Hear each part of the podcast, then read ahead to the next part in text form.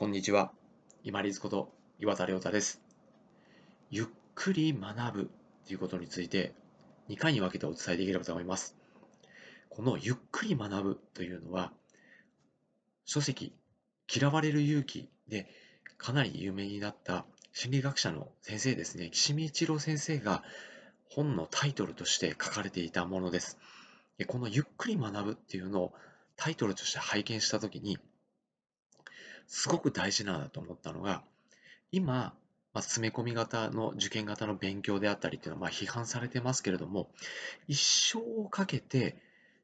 ゆっくり小さく学び続けるっていうことも大事なんじゃないかなと思い、これをお伝えするに至ってます。で受験勉強もですね、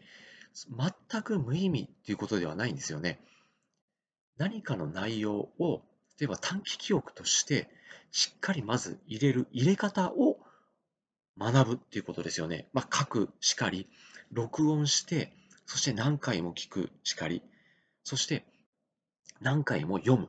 で、問題を解く。要はアウトプットしながら自分のそれ体記憶記憶として入れていく方法とかですね。いくつか方法はあるんですけども、どれが自分に合ってるのかっていうのを学んでないと、例えば自分が会社に入ったり、まあ、仕事をしていく上で、ある程度手順を覚えなくちゃいけないものっていうのは必ず出てくるはずなんですよ。会社に入らなくても自分が起業したとしてもですね、なんでこれをしなくちゃいけないのか、いくつかのやり取りがあったりします。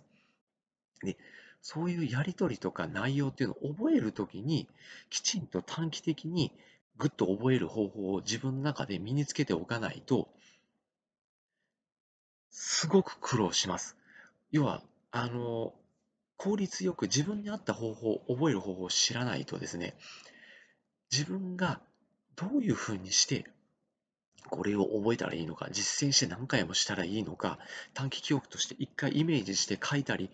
読んだり、聞いたりしながら身につけた方がいいのかっていうのを、そこから探り出すっていうのは効率が悪すぎますよね。なので、受験勉強っていうのも、まあ、ある程度自分が覚えたものを整理して、そしてそれをアウトプットして出力するというのにおいては、すごく重要だと思います。けれども、その、私のようにですね、一時期その嫌になって離れてしまう時期があるっていうのはもったいないんですよね。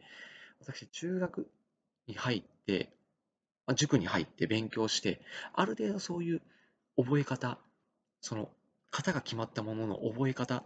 そしてそれを出力する方法っていうのは覚えたんですけども、もうそこで燃え尽きてしまって、高校の時に全く勉強しなかったんですよ。それで二浪してしまったんですね。でも幸いに二浪目に入った予備校が、なんでその例えば事象がそういうふうに起こってきたかとかですね、どうしてこの答えになるのかっていうのをちゃんと説明してくれる学校だったんですね。予備校だったんですね。だからこそ、あ、なるほどねっていうこの分かる楽しさっていうのををその予備校で知って、大学でも、まあ、自分が興味がある内容をしっかり勉強して、で、優が取れたり、あとは大学、在学中にも、まあ、基礎的な内容ですけれども、簿記3級を取ったり、社会人になってからも、キャリアコンサルタントとか産業カウンセラーとか、あとはまあ、保育士であったり、自分が本当に必要なもので興味があるものをなぜこうなるのかっていうのを考えながら勉強できる楽しさっていうのは、社会人の中で時間が少ないながらもできたっていうのは、やっぱりそこに対する学びの楽しさっていうのを知ったからだと思うんですね。一時期に詰め込む勉強っていうのはやりすぎると、やっぱり私のように拒否感が出て離れる時期があって、そしてそのまま一生離れてしまうっていう人もいらっしゃいますので、もしこれをご覧になっていただいている、まあ、先生なり保護者の方、もしいらっしゃったらですね、あまり短期間に勉強しろって言い過ぎるのもちょっと弊害があるので、そこはちょっと頭の片隅に置いておいていただければなと思います。一生かけて自分のこの学び、新しい発見を楽しむ、喜ぶっていう意味も含めて、薄く長く学び続けるっていう方法もありますので、まあ、一旦受験勉強でですね、そういった短期記憶を得る方法とかっていうのも学びながら、一生薄く学び続けるやり方もあるんだなっていうのを一つどこかでこう頭の片隅に置いておいていただければ受験勉強で頑張っていらっしゃる皆様もそこで嫌こう嫌になってしまわずに学生になったり大学生になったりそしてその先の大人になった時にも学び